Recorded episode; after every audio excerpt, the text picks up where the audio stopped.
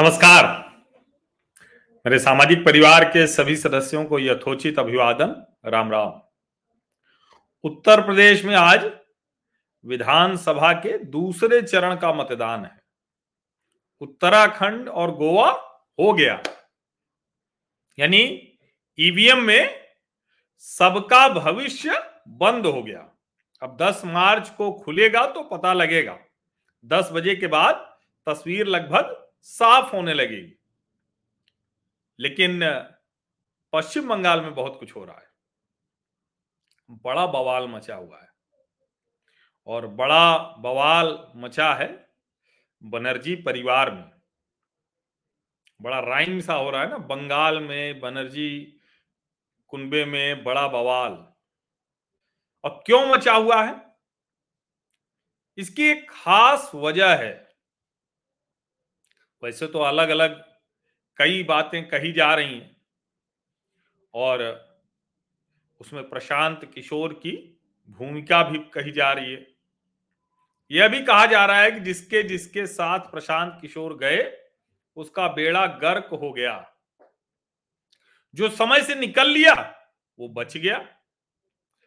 Nitish Kumar, captain Amarinder, देखिए, captain साहब समय से नहीं निकाल पाए उनको। तो खुद ही उनके लिए संकट हो गया।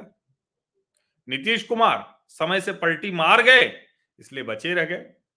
नरेंद्र मोदी ने उनको समय से निकाल दिया तो दोबारा प्रधानमंत्री बन गए। लेकिन ममता बनर्जी को भ्रम हो गया था। और वो भ्रम जब सारी कोशिशों के बाद बंगाल के बाहर कोई हैसियत बनती नहीं दिखी तो वो भ्रम टूट गया। लेकिन ये भ्रम टूटा तो अभिषेक बनर्जी का सपना भी टूटा। वो सपना जो प्रशांत किशोर ने दिखाया था।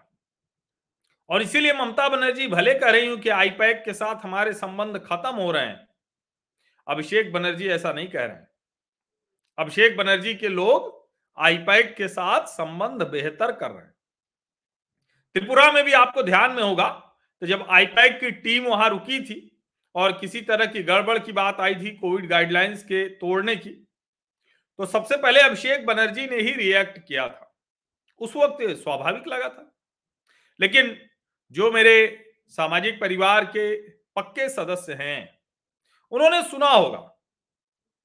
मैंने पश्चिम बंगाल चुनाव के वक्त कहा था कि एक लार्जर पिक्चर भी दिख रही है। और वो लार्जर पिक्चर ये थी कि ममता बनर्जी, अभिषेक बनर्जी को पश्चिम बंगाल के मुख्यमंत्री की कुर्सी पर बैठा दें। अभिषेक बनर्जी ने बाकायदा तैयारी भी कर ली थी। अपने लोगों को आश्वस्त कर दिया था और कहा था कि अब बंगाल हम चलाएँगे और ममता जी कहाँ जाएँगे? ममता जी केंद्र की राजनीति करेंगे। लेकिन ममता बनर्जी भी खांटी राजनेता हैं। उन्हें पता है कि अगर बंगाल नहीं रहा कब्जे में तो फिर शरद यादव होने में समय नहीं लगता है। बिना आधार का नेता नहीं चलता है देश में। वो अलग लोग थे जो पहले के समय में सरकारें बनाते, बिगाड़ते थे, आंदोलन का चेहरा होते थे विपक्षी और खुद किसी किसी कुर्सी पर नहीं बैठते थे। अलग चेहरा थे। अब ममता बनर्जी को जब इस प्लान की भनक लगी और पार्टी के भीतर इस बात को लेकर कहा जाने लगा कि अभिषेक बनर्जी सुपर सीएम बनने की कोशिश कर रहे हैं। दखलंदाजी तो बहुत ज़्यादा थी ही।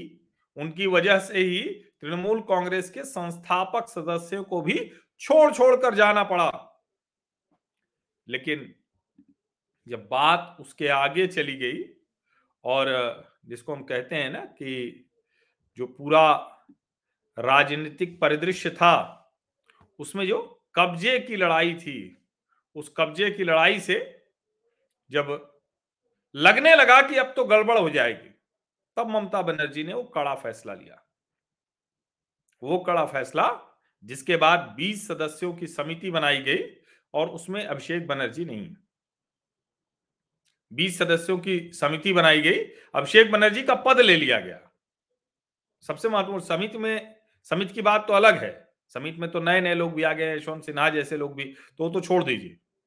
लेकिन जो पद था उनका, वो पद छीन लिया गया।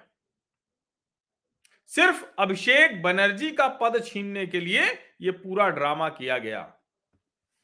और ममता बनर्जी के जो इर्द गिर्द के लोग हैं जिसको कहा जाता है कि उनकी जो कोर कमेटी है, उस कोर कमेटी ने बहुत साफ़ साफ़ कहा कि अगर ये रहेंगे तो फिर संभव नहीं है कि जो तृणमूल कांग्रेस जिस तरह से काम करती है वो कर पाए।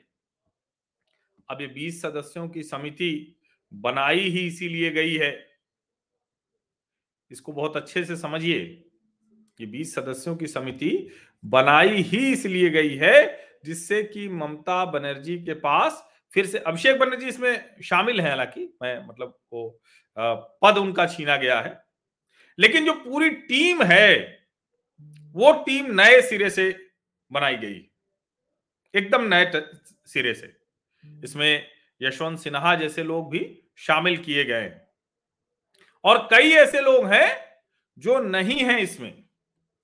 तो जो मुख्यमंत्री बनने का, अभिषेक बनर्जी का सपना था, वो टूटता सा दिख रहा है। और अभिषेक बनर्जी अब हड़बड़ी में है, क्योंकि वो भी जो कहते हैं ना कि देश के ऐसे मुख्यमंत्रियों में बनना चाह रहे थे तो नौजवान मुख्यमंत्री के तौर पर दिखाई देते। और अब तो बहुत ज़्यादा वो झगड़ा बढ़ गया है। अब तो स्थिति ये हो गई है कि दोनों ही तरफ़ से बहुत बुरे हालात हैं। क्या अब ये सहमति बन भी पाएगी क्या? क्योंकि नेशनल जनरल सेक्रेटरी से वो कहने को भले कमेटी में है, लेकिन अब उनकी ताकत नहीं रह गई है। ये बड़ा महत्वपूर्ण है। और जिस तरह से चीज़ें बदली हैं और उसमें मुकुल राय और मतलब जैसे लोग आए गए तो वो भी एक बहुत बड़ी चीज़ है। लेकिन जो प्रशांत किशोर और उनकी संस्था IPAC, Indian political action committee, ये बड़ा, उसकी बड़ी महत्वपूर्ण भूमिका है। अब one post, one person policy, वो कितनी काम करेगी? और उसकी वजह से तृणमूल कांग्रेस का पूरा जो कहे कि तंत्र दिखेगा, वो कैसे बदला हुआ दिखेगा, ये बड़ा महत्वपूर्ण है। लेकिन अभी पार्टी के भीतर बहुत साफ़ साफ़ आवाज़ें उठ रही हैं कि अभिषेक बनर्जी अपना रास्ता खोज रहे हैं। कई लोग तो यहाँ तक कहने लगे हैं, जो पश्चिम बंगाल की राजनीति को समझते हैं, वो कह रहे हैं कि अभिषेक बनर्जी नई पार्टी तक बना सकते हैं। अब ममता जी ने प्रयास तो किया था। और सचमुच अगर उनको लगे कि प्रधानमंत्री की कुर्सी की तरफ़ कुछ बढ़ने का है, लेकिन वो नेता हैं, वो जानती हैं, वो जानती हैं बहुत अच्छे से कि कोई हैसियत नहीं है उनकी अभी राष्ट्रीय राजनीति में। अब कोई स्टालिन उनसे कम बड़े नेता खुद को मानेंगे या जो तेलंगाना के मुख्यमंत्री के चंद्रशेखर राव, वो भी तो देखिए अब उसी तरह से बयान वयान देने लगे हैं। लेकिन बयान देने से नेता वो क्षण भंगुर होता है। उसका कोई आधार नहीं होता, उसकी कोई मजबूती नहीं होती। असली तो खेल होता है कि आपके पीछे कितनी बड़ी ताकत है।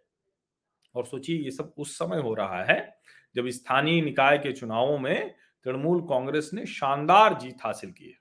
कुछ जीत है, कुछ दबाव है, कुछ डर है। लेकिन जीती तो है। तो लोकतंत्र में तो नंबर होता है।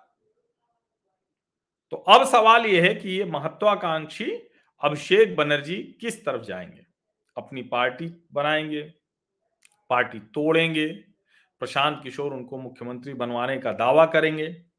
या फिर अभी सब कुछ ठंडे बस्ते में रखेंगे और पार्टी के भीतर अपनी मजबूती करने की कोशिश करेंगे?